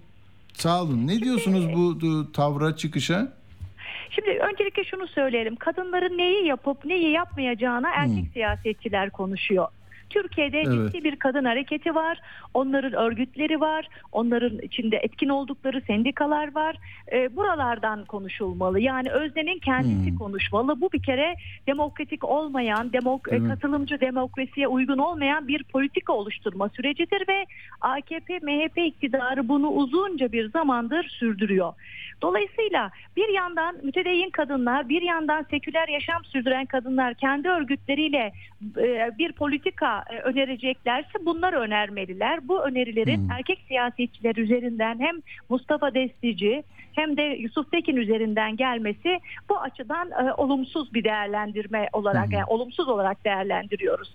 Öte yandan e, karma eğitim e, ilkesine aykırı olarak kızların ve erkeklerin ayrı okullarda eğitimi konusu e, aslında bir insan hakları, kadın hakları, özgürlükleri ve demokrasi sorunudur. Kadınların e, çalışma yaşamında var olabilmeleri sorunudur. Bugün kad- kadınlar ka- erkeklerin işlediği cinayetlerin e, e, mağdurudurlar. Yani e, bir yaşam hakkı ihlali bu bağlamda oturuyor. O yüzden biz şunu söylüyoruz. Ee, karma eğitim ilkesine aykırı olarak kızların ve erkeklerin ayrı okullarda eğitimi konusu kabul edilemez. Bu yüzyılın sorunu değildir bu 21. yüzyılın. Türkiye açısından 20. yüzyılın başında böyle bir yol açılmıştır. Kız çocukları e, o 100 yıl öncesinin düşünce dünyası içinde ailelerin okuluna gitmesine izin vermemesi karşısında bir politika olarak okullaşma politikası olarak ortaya konmuş. Sonra yıllar içerisinde Türkiye'de kız meslek erkek meslek gibi cinsiyet içeren yapılanma bürokratik genel müdürlük adları değiştirilmiştir. Yani cinsiyetçi bir zeminden kurtarılmıştır. E, şimdi buna baktığımızda da e, mesela Burada ama o, o, o- şu Necla Hanım burada şu değil mi? İlkokula gelmesi gereken, zorunlu eğitime gelmesi gereken e, çocuklar gelmiyor. Çünkü anneleri babaları onlar e, işte karma eğitimi değil de yalnızca kızlar gitsin istiyor. Yani 6 yaşında bir çocuğun erkeklerle münasebet kurmasını istemiyorlar. Bu ihtiyacı e, siyaset dillendiriyor şimdi. Doğru mu anlıyoruz? Bu bu değil mi Evet, konuştuğumuz konu? Gerekçe bu aslında ancak biz e, gerekçenin bu olmadığını biliyoruz. Çünkü alanda Hmm. her türlü sömürü, her türlü yoksullaştırma, zulüm, eşitsizlik, ayrımcılık ve baskı bir tür dinselleştirme politikalarıyla örtülmeye çalışılıyor, harmanlanmaya çalışılıyor. Yani bugün herhangi bir ailenin yoksul ya da orta gelir grubundan ya da yüksek gelirli gitseniz onların zihin dünyasında çocuklarının bir okula gitmesi, okulda Tabii. çocuğun kendisini güvenli bir biçimde ifade etmesi, e, okulun içerisinde zorbalıkla karşılaşmaması, aksine güçlenmesini istiyor bu velilerimiz. Ama e, Tabii beslenme bir şey yemek istiyor. Yani bir şey koyamıyor ona. Yani neleri Fakat çözmemiz lazım bizim ya. verirseniz, bir bardak süt, bir poğaça verirseniz, bir ara öğün yapabilirseniz ki bu kamusal olarak bizim görevimiz. e, bu çocukların okula gelişi çok gü- güçlü bir biçimde olacak. Hani yoksulluk açısından baktığımızda. Öte yandan gerçekten okullarda laiklik, işte din düşmanlığı ve benzeri gibi söylemlerle e, laiklik kavramının da içini boşaltan e, bir zeminle yaklaşılıyor. Bunun da kabul edilebilir bir yanı yok. O yüzden çocuklarımız... Peki araya gireceğim çok özür dilerim. Ben biraz böyle e, Hiranur Vakfı'nda bir, bir kız çocuğu tacize uğradı. Yargı marifetiyle bir namuslu bir gazetecinin çabasıyla öğrendik. 6 yaşında nikah yaptı dediler işte işte onu mesela devletin zorunlu eğitimine gönderilmeyen bir kız evladıydı o. E ne oldu şimdi orada bir başka başına neler geldi? Yani bu mu? Bak orada erkekle karşılaşmasın diye tuttular onu. Ne kaymakam gördü, ne muhtar gördü. Kızın başına gelenleri o kız dik durmasaydı hiçbirimiz bilmeyecektik. Şimdi yani Gerçekten şu dava değildi o zaman. Yani ediyor. kızı neyle koruyorsun sen? Yani kızı okula yollama devletin zorunlu o- mektebine. Korudum zannediyorsun. Bu, bu mu isteniyor yani? Tabii tabii. Mesela şunu da hatırlayalım. Pandemi döneminde okullar Türkiye'de dünya örneklerinden çok aykırı bir biçimde bir buçuk yıla yakın kapalı kaldı. O dönemde bütün eğitim bilimciler, bütün sosyal hizmet uzmanları ve sosyologlar evde şiddetin, evde taciz, e, sömürü ve benzeri gibi uygulamalarla çocukların karşılaşma olasılığı çok arttı diye uyarıyı getirdiler. Her kamusal alan bu kötü zorba uygulamaların denetlendiği ve bunların ortadan kaldırılması için çaba gösterildiği bir alandır. Doğru. Gerçekten Peki bir sorum daha var Buyurun, benim. Çok buyurun. önemli. Bir 4 dakikam var. Şimdi kaç kişi zorunlu olduğu halde kaç kız çocuğu e, ok- okullaşmanın içinde değil, okula gitmiyor?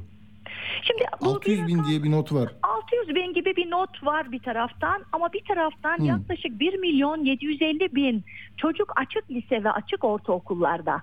Ee, dolayısıyla bunların yarısının en az e, kız çocuğu olduğunu düşündüğümüzde de e, bu bu konu gündemimizde. Ayrıca Hmm. devamsızlık oranları çok yüksek. Milli Eğitim Bakanlığı 12. sınıfta devamsızlığı bir hak gibi e, gösterdi ve okulda görünüyor çocuk Çalıştı. ama okulda değil ya çalışıyor e, ya Çalışıyor. bu tarikat cemaatlerde e, işte eğitim görüyor onların eğitimini diyelim. Yatılı yatılı yerlerine gidiyor Yatılı onların. evet. yerlerde bunu Batman'da biz bunun örneklerini gördük. Yani bir ay iki ay bu çocukların götürüldüğünü dini eğitim ve benzeri adı altında eğitimlere tabi tutulduğunu görüyoruz. Ve açığa çıkan şeyler çok az. Yani buz e, dağının altı çok daha büyük ve güçlü. Biz bir, iki, üç örnek, beş örnek görüyoruz ama bu sorun bir yerde varsa bunun sayısının çoğalma olasılığını da düşünerek kamusal Ha. eğitim, layık karma eğitim bu bağlamda bu hak ihlallerinin bu çocuklara yönelik e, insanlık dışı tavırların engellendiği, denetlendiği rehber öğretmenler ve diğer öğretmenler kanalıyla e, duyarlılığın geliştirildiği ve e, gerçekten bu tür yaşantıların olmadığı alan demektir. Okul çok önemli. Yani ayağına gitmeyeceğiz mi? Biz köyden gitmiyorsa, mezradan gelmiyorsa, tereddüdü varsa bir kurul oluşturursun. Kaymakam gelir, sağlık teşkilatından gelir, psikolog gelir. Değil mi? Gider oradan konuşur çocuğu alırsın. Niye çocuğu ayrı bir sınıf yapayım ben sana yani? Evet, zaten, zaten değil mi? Orada problem çıkıyor. Okul müdürleri ve öğretmenler okula yollanmayan kız çocukları için giderler ya dediğiniz gibi veliye ikna ederler. Veli zayıftır, güçsüzdür, onun Evet. imkanlarını önünü açarlar, pencereler açarlar ve bu sayede pek çok kız çocuğu e, okullaşmıştır, okula kavuşmuştur. Ve hayat çeşitlidir, hayat karmadır. Bakın yollar, Tabii. sokaklar, hastaneler, e, aynı zamanda toplu taşıma Tabii. araçları. Otobüsler nereye gidecek yani? Nasıl otobüsler- gidecek çocuk? Evet her yerler Şey, kamusal servis alanlar. servis aracı da o zaman kızlı erkekli olsun, değil mi? Servis aracı, e, bundan marketler. zaten biliyorsunuz otobüsleri ayıralım dediler. Toplum rahatsız oldu bundan. Sonra plajları ayıralım gibi bir tavır içerisindeler. Şu anda Gençlik ve Spor Bakanlığı'na bağlı kampların çoğunda kızlar ayrı denize giriyor, erkekler ayrı denize giriyor. Ve halen de İmam Hatip okullarında sınıflar ayrıştırılıyor. Yani biz kız çocuklarımızı karma eğitimin içerisinde güçlendirebiliriz. Gelecekte Tabii karşı ki. karşıya kalacağı taciz, ihmal, istismarlar konusunda onun duyarlılığını geliştiririz. Erkek çocuklara da yapmayın dediğimiz bir alandır okullar. Bunu başaramazsak gelecekte kadın cinayetlerinin sayısında e, gerçekten bir artış hiç istemediğimiz halde bir Onu- artış söz onu- konusu doğru. olabilir. Onu da bırakın, onu da bırakın Necla Hanım. Şimdi ben iki kız babası olarak bazen böyle bugün de size hep giriyor müdahale ettim. Çok özür dilerim de Rica şey ederim, yani hayır sonra niye bunlar kendi okulları olursa o 13 yaşında zaten 4 artı 4 artı 4 biter bitmez de evlendirecekler. Hiç yani erkek görmeden ilk gördükleri erkeğe de verecekler. O da zaten e, rıza gösterecek, bitecek. Böyle sistemi böyle kurmak istiyor. Çünkü daha sosyalleşirse, seküler yaşamla teması olursa soracak, sorgulayacak. Ben öyle görüyorum. Peki son iki, iki dakikayı sizle halledeceğim. E, çünkü yayında bir konuğum daha var hocam. Sizden de alayım. E, son söyleyeceğiniz Evet ben şunu söylemek istiyorum. Gerçekten e, e, layıklık önemli bir konu. Aslında layıklık e, bir yandan kadın haklarını, kadın mücadelesini politik, ideolojik olarak büyütmedir. İktidar ataerkil bir kurumsallaşma sürdürdüğü için bu alanı zayıflatmak istemektedir. Yani kadınlar toplumsal cinsiyet kalıpları neyse evinde otursun, çocuğuna baksın, eşiyle ilgilensin derken kadının hayatını zindana çevirebilecek politikaların önünü açmak istemektedirler. Oysa laiklik dediğimizde inanç ve özgürlüğünü e, ortaya koyar. Aynı zamanda inanmayanlar için de din, vicdan özgürlüğünü güvenceye alır. E, bu nedenle biz insan hakları, kadın haklarını görmezden gelen bir yaklaşım sergileyerek kadınları görünmez kılmak isteyen bu anlayışa karşı ciddi güçlü bir mücadele yürütmeliyiz. Milletin Bakanı'ndan randevu istedik. Önümüzdeki hafta alabilirsek bu konuları da kendisine anlatacağız. Hayatın Peki. yarısı kadınlardır. Her alanda kadınlar olmalıdır diyeyim. Harika. Peki e, çok teşekkür ediyorum. Eğitim Sen Genel Başkanı Necla Kurul'la görüştük. Sağ olun efendim. Kolay gelsin. Çok teşekkür ederim. İyi günler diliyorum. Hoşçakalın. Evet şimdi not geldi bana. MHP Genel Başkan Yardımcısı Fethi Yıldız da bu konuda konuşmuş. Destek veriyor. Bak BBP destici verdi. Karma okullarla birlikte kız okullarının da olması zenginliktir diyor. Kız öğrencilerin hem karma okullarda hem kız okullarında okumalarının sakıncası yok. Bunun laiklikle de bir alakası yok. İşte Milliyetçi Hareket Partisi yetkilisinin sözü. Şimdi e, yolcuya bağlanmadan önce Ekrem İmamoğlu'na bir dava daha açıldı. Yani sen iki seçimi de yenip 25 yıllık iktidarı sona erdirirsin al sana diye ben böyle bir dava görmedim. Yani birisi anlatsa bir ülkede oldu dese şaşkınlık içinde olurum. Ya bir tören var Tuzla'da ne bir, bir biyolojik arıtma tesisi 3. etap açılışı İBB başkanı birisi başlatmış. Zaten kamu yatırımı nedir? Başlatmış. O devam ettirmiş. Bu da devam ettiriyor. Tuzla Belediye Başkanı Adalet ve Kalkınma Partisi'nden o törende işte Erdoğan diyor vesaire diyor. Birileri de yuh falan diyor. Bir şeyler sonra da o kalkıyor. İBB başkanını dinlemeden gidiyor. O sırada da bakın ben o sesi vereceğim önce. Orada da İmamoğlu bir şey söylüyor. Ne söylüyor? Bir de gürültü patırtı da var orada. Bir dinleyelim bakalım. İmamoğlu'nun o sözleri için siyaset yasağı istendi. Bakın yani bu konuşmanızın her bir cümlesinden suç üreten bir anlayışla bakanlar var. İnanılır gibi değil. Bakın bu konuşmadan bir dava çıkar mı ya? Bir bakın.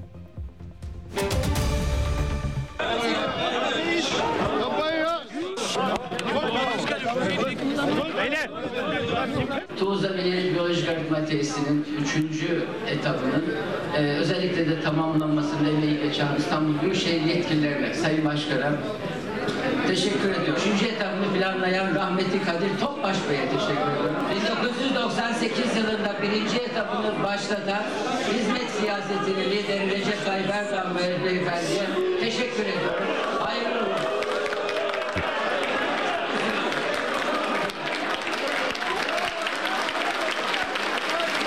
Sayın Başkan.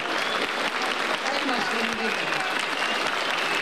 Belediye başkanına saygımız yok. Bu protestonuza kırıyoruz. Teşekkür ederim.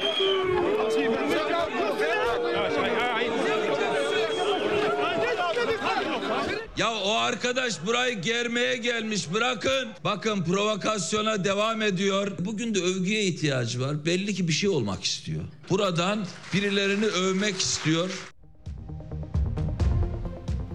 Ya buradan birilerini övmeye çalışıyor. Burada ne diyor? Germeye çalışıyor. Bu laf yüzünden şikayet etmiş Tuzla Belediye Başkanı e, Sadi Yazıcı. Yani bu var ya hemen kovuşturmaya yer yok. Takipsizlik kararı verilecek. Çok yani nöbetçi hukuk öğrencisi olsa böyle derdi. Benim anladığım bu. Ama kamu görevlisine hakaret diyor. Yani böyle na- nasıl siyaset yapacağız ya? O zaman nasıl bir başkan böyle bir atışmada, bir değerlendirmede o germek istiyor. O Sükunetle gidiyor oradan bir kavga yok, gürültü yok. Buradan siyaset yasağı. Yani neden? Sen Adalet ve Kalkınma Partili bir ilçe belediye başkanı e, hizmet siyasetinin mimarı Erdoğan diye gelip hani senin mekanında ona böyle bir şey veriyor seçim öncesinde paye veriyor. Ee, sen de ona diyorsun ki bu arkadaş germeye gelmiş zaten boş verin diyorsun. O da siyaset yasağı isteniyor senin için. Bu böyle ya. Bakın bu hani bir yerde bir, havaalanında bir laf etti oradan dava açıldı.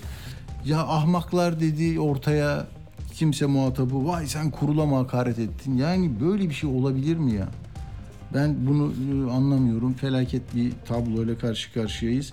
Neyse Sırrı Süreyya'nın o bandını da veremeyeceğim ama mecliste o Kürtçe ve Arapça selamlama hadisesinde söyledikleri ne kadar isabetli e, oradaki şeye tahammül edemiyoruz. Gidince kendi afişinizi koyarsınız, her şeyinizi yaparsınız. Parlamentoda Kürtçe'ye, Arapça'ya bir selamlamaya bile izin yok ya. Ne güzel söyledi Sırrı. Dedi ya ya bu İngilizle Fransızlar geldiğinde Çanakkale'de beraber mücadele ettiler. Orada yatıyorlar. Siz İngilizce, Fransızca için her şeyi yapıyorsunuz ama bu o çocukların diline kendine oy verenlere bir teşekkür etti. Başka bir şey yapmadı. Burada olay çıkarıyorsunuz dedi. Peki hemen yolcuya gidelim bakalım. Yolcu var mı?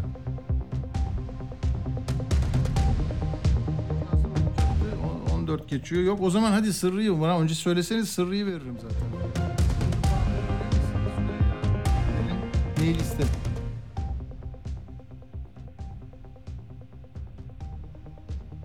Evet.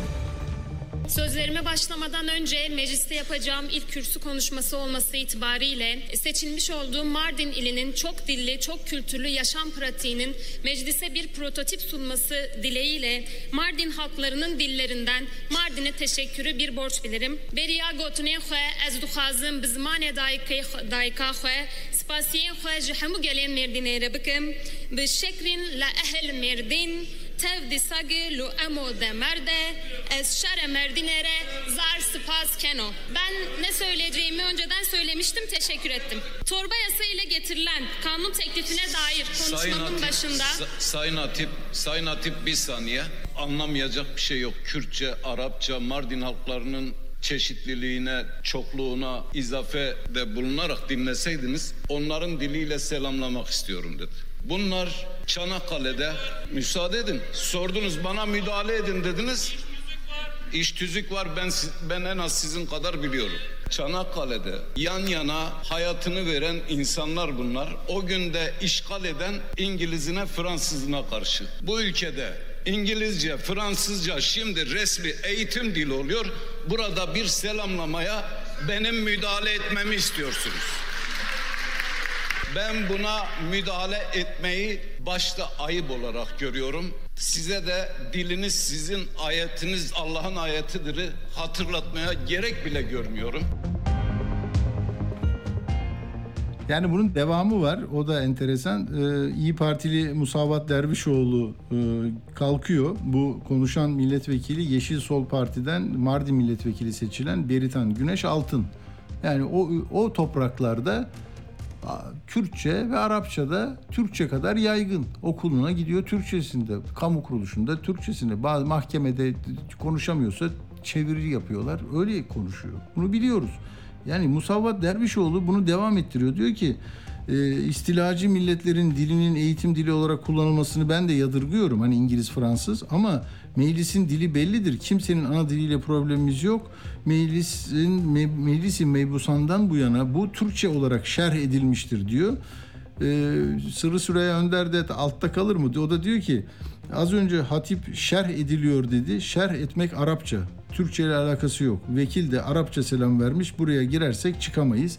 Böyle yani bunlara bile e, böyle bir bariyerler oluşturuluyor. E, tuhaf e, tartışmalar çıkıyor. Türkiye neyi tartışması lazım? Nerelerde ne arıyor kendine mesele arıyor. Bakın şimdi e, mesela bu vize meseleleri çok tartışılıyor. Ona çarpıcı bir örnekle bitirelim bu cuma gününü. batıya gitmek isteyen genç, yetenekli, eğitimli, hekiminden öğrencisine, yüksek lisansından doktorasına kadar herkes koşturuyor. Ee, ve sınırlıyorlar. Çok vize verilmiyor artık. Ee, bu tartışıldı. Neyse. Ee, şimdi bu örnek de daha değişik. Ya Antalya'da 17 yaşında genç Güneş Tunçkıran e, bir şey almış, davet almış. Kendisinden dinleyelim. Şimdi 25 Temmuz'da da başlayacak eğitimi. Ne olacak? Randevu alabilecek mi? Gidebilecek mi? Belki böyle 10 binler, 100 binler sporundan sanatına, eğitimine kadar herkesin başındaki bir mesele. Bir anlayalım istedim. Merhaba Güneş Tunçkıran. Merhabalar. Evet, e, siz e, piyanist olmak için çalışıyorsunuz değil mi? Eğitim alıyorsunuz, konservatuvardasınız. Biraz anlatın ne yapmak istiyorsunuz, ne engel var mı? Benim hayalim dünya çapında konser piyanisti olmak. Akdeniz Üniversitesi Devlet Konservatuvarı'nda 4. sınıf öğrencisiyim. 4. sınıfa geçtim. Lise 4. sınıf. Şu an 17 Güzel. yaşındayım. Ee, çok şükür ki randevu alabildik. Ee, sonunda yani aldık artık. Başvurduk vizeye de. Ee, yani ona çok Uzun süre randevu alamadınız değil mi? Biz bunu duyduğumuzda randevu sorununuz vardı. Evet onun ilk başlarda öyleydi. Zaten bütün bu yayılan haberler de bunun üzerine çıktı. Ee, ilk başta ciddi bir randevu sorunu vardı. Hiç e, randevu dahi alamıyorduk. Sonradan bir şekilde benim annem turizm sektöründe çalışıyor. Ee, bazı Hmm. bağlantıları aracılığıyla bir şekilde başvurduk ve şu an vizem e, gitti yani. Vize başvurum. Ee, inşallah onaylanır. Sonucu bekliyorsunuz. Sonucu bekliyoruz. Hiçbir şey belli değil. Ve 15 gün süre diyorlar. 15 gün e, minimum diyorlar. Benim e, gitmeme kalmış 14 gün 13 gün yani. Daha bile kısa belki. Şu an tam tarihi bilemiyorum ama 14 Temmuz bugün. E, 11 gün var. Beni de oraya davet eden e, abi sağ olsun bir gün önceden çağırdı. Ben güneşle ilgilenirim. Ben işte onu gezdiririm bende kalır diye. 24'ünde uçak biletim alındı 24'üne. Yani 10 günüm kalmış. Ee, Onaylanır inşallah. Yani bir şey diyemiyorum. Ya çıkarsa diye gidiyorsun. Bu seni nasıl etkiliyor? Yani kırılıyor musun, inciniyor musun? Yani bu tabii ki e, üzüyor beni. Bu kadar e, 3. 5. 8. sınıf olmak çok kötü bir duygu. Yani e, ne diyebilirim? Keşke ya şimdi karşılaştırıyorum şartları. Adam mesela Almanya'da doğuyor. Bir kere dil öğrenmesine gerek yok. Ben kendi hayatımdan örnek vereyim doğru olsun. Ben Londra'ya gitmek istiyorum üniversitede. E, çünkü orada Can Çakmur var. Londra hayranı bir insan değilim tabii ki. Sadece e, oradaki öğretmenimden dolayı Türk piyanistimiz bizim de Can Çakmur çok büyük gururumuz yani. Benim de idollerimden bir tanesi. Hatta en beğendiğim piyanistler arasında gelir. İlk üçe girer benim kafamda. Ve onun öğrencisi olmak istiyorum. Benim için okula değil hocaya gitmek lazım ve benim için Can Çakmur çok kıymetli bir öğretmen, eğitimci olduğu için onun yanına gitmek istiyorum ama şartları kıyasladığımız zaman şimdi Londra'da doğuyor. Bir, maddi durumu iyi. Vize problemi yok. Dili öğrenmesine gerek yok. Ana dili İngilizce. Ben bunların hepsini ekstra piyano çalışmama eklemek zorundayım. Benim işim çok daha zor ve hani bununla övünmek için değil sadece e, yani evet dediğiniz gibi kırılıyorum ve insan kendini Ama işte bu zorlukları aşmak da bu başarıyı daha da e, kıymetli önemli hale kılıyor. Tabii ki. Asya'dan gelenler değil mi? Endonezya'dan, Pakistan'dan, Hindistan'dan hep böyle hikayelerle e, CEO oluyorlar. Çok büyük işler beceriyorlar. Tabii ne yapalım? tabii Bizim payımıza da bu düştü e, diyelim Evet. ama senin gibi gençler çoğalsın. E, Geçenlerde de konuştuk. Yani hepiniz geleceği temsil eden çok parlak çocuklarsınız, gençlersiniz. Orada umudunuzu kırmayın. Ee, o, yani başka türlü çözümler de bulursunuz inşallah. Yani soruna odaklanarak bir yere varılmaz. Ben çalışmama devam ediyorum. Ee, çalışmalarıma devam ediyorum. Ee, IELTS sınavına hazırlanıyorum İngilizce. Onun dışında da yapabileceğim bir şey yok zaten. İnşallah dilde bize destek çıkar da. Yani bize derken kendimden bahsediyorum. Hani bizim gibi gençler aslında söylemek istediğim. Ya umarım Doğru. e, bize gerçekten canı gönülden yardım etmek isteyen insanlar elini taşın altına koyup ufak bir katkıda bulunsa o bizim için çok büyük bir katkı. Yani gerçekten onlar için çok normal olan rakamlar bizim için çok değerli ve çok kıymetli. Ve maalesef hayallerimize ulaşabilmek için e, yani birinci sırada geliyor gereksinim olarak.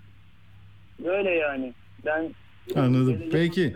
Ba- başarılar diliyoruz. Güneş Tunç Kıran'a e, inşallah iyi haberlerini alırız, takip ederiz. Bize de bilgi verirsiniz. Çok teşekkür ederim. Çok teşekkürler. Sağ olun beni konuk ettiğiniz için. Sağ ol. Evet, haftanın son gününde bir de Türkiye Gazeteciler Sendikası'nın bir Türkiye'de gazetecilik algı ve profil araştırması e, geldi. Oradan bir iki başlık bizim mahallede neler oluyor oturmuşlar uzun bir çalışmışlar insanlarla konuşmuşlar. Avrupa Gazeteciler Federasyonu'nun desteğiyle olmuş bu. Şimdi Türkiye'de de en büyük engel gazetecilikte en büyük engeli Türkiye'deki gazeteciler siyasi baskılar diye tanımlamış. %54'ü 54.8'i.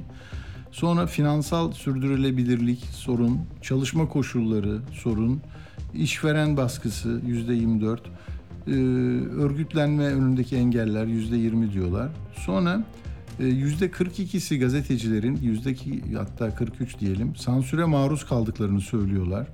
35 yaş altı gazeteciler arasında sansüre maruz kalma oranı diğer gruplara göre daha yüksek. Politik nedenlerle ve işveren ilişkilerinden kaynaklanıyor diyor. Otosansür gazetecilerin yaklaşık dörtte biri kendi haberlerinde sıklıkla ve sürekli otosansür uyguladığını söylüyor. Hiç otosansür uygulamadığını belirtenler yüzde 36.9.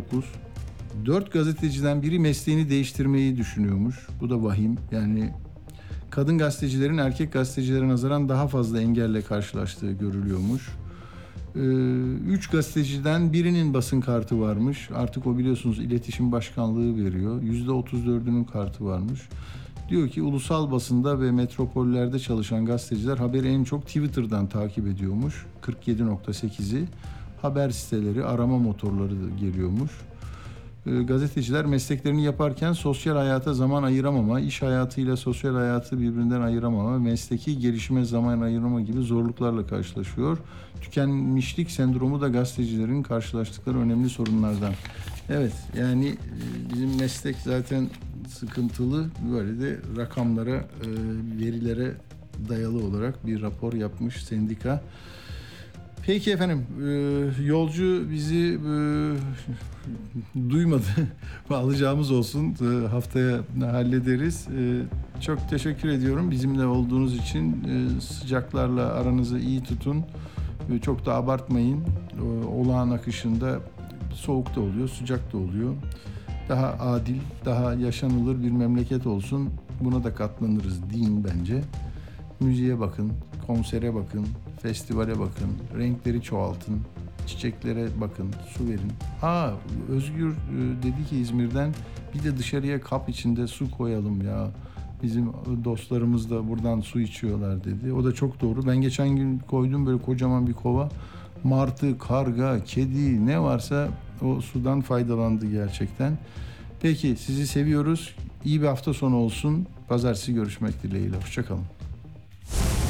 Atilla Güner'le Akşam Postası sona erdi. Hello, darkness, my old friend. I've come to talk with you again. Because a vision softly creeping left its seeds while I was sleeping. And the vision that was planted in my brain still remains within the sound of silence. In restless dreams, I walked alone, narrow streets of cobblestone, neath the halo of a street lamp. I turned my collar to the cold and damp. When my eyes were stabbed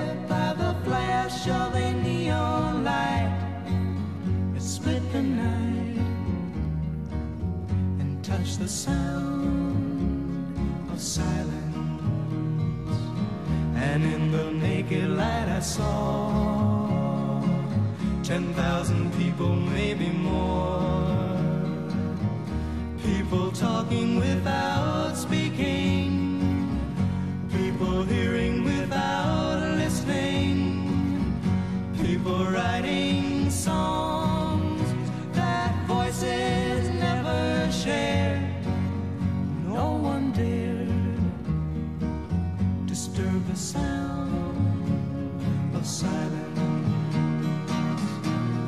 Said I, do not know. Silence like a cancer grows. Hear my words that I might teach you. Take my arms that I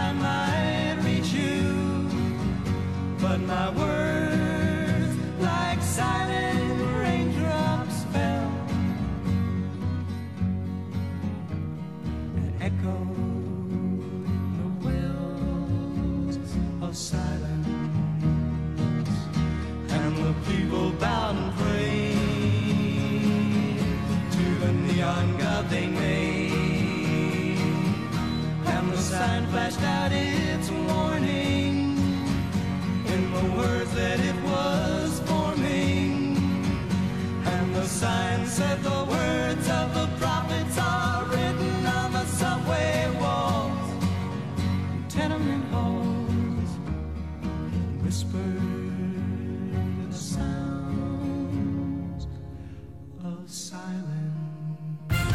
Radyo Sputnik artık dünyanın en çok kullanılan sosyal ağlarından biri olan Telegram'da. Hala kullanmıyorsanız önce Telegram uygulamasını mobil cihazınıza yükleyin. Ardından Radyo Sputnik'in Telegram kanalına katılın. Canlı yayınlarımızı ve programlarımızı kaçırmayın. Anlatılmayanları anlatıyoruz.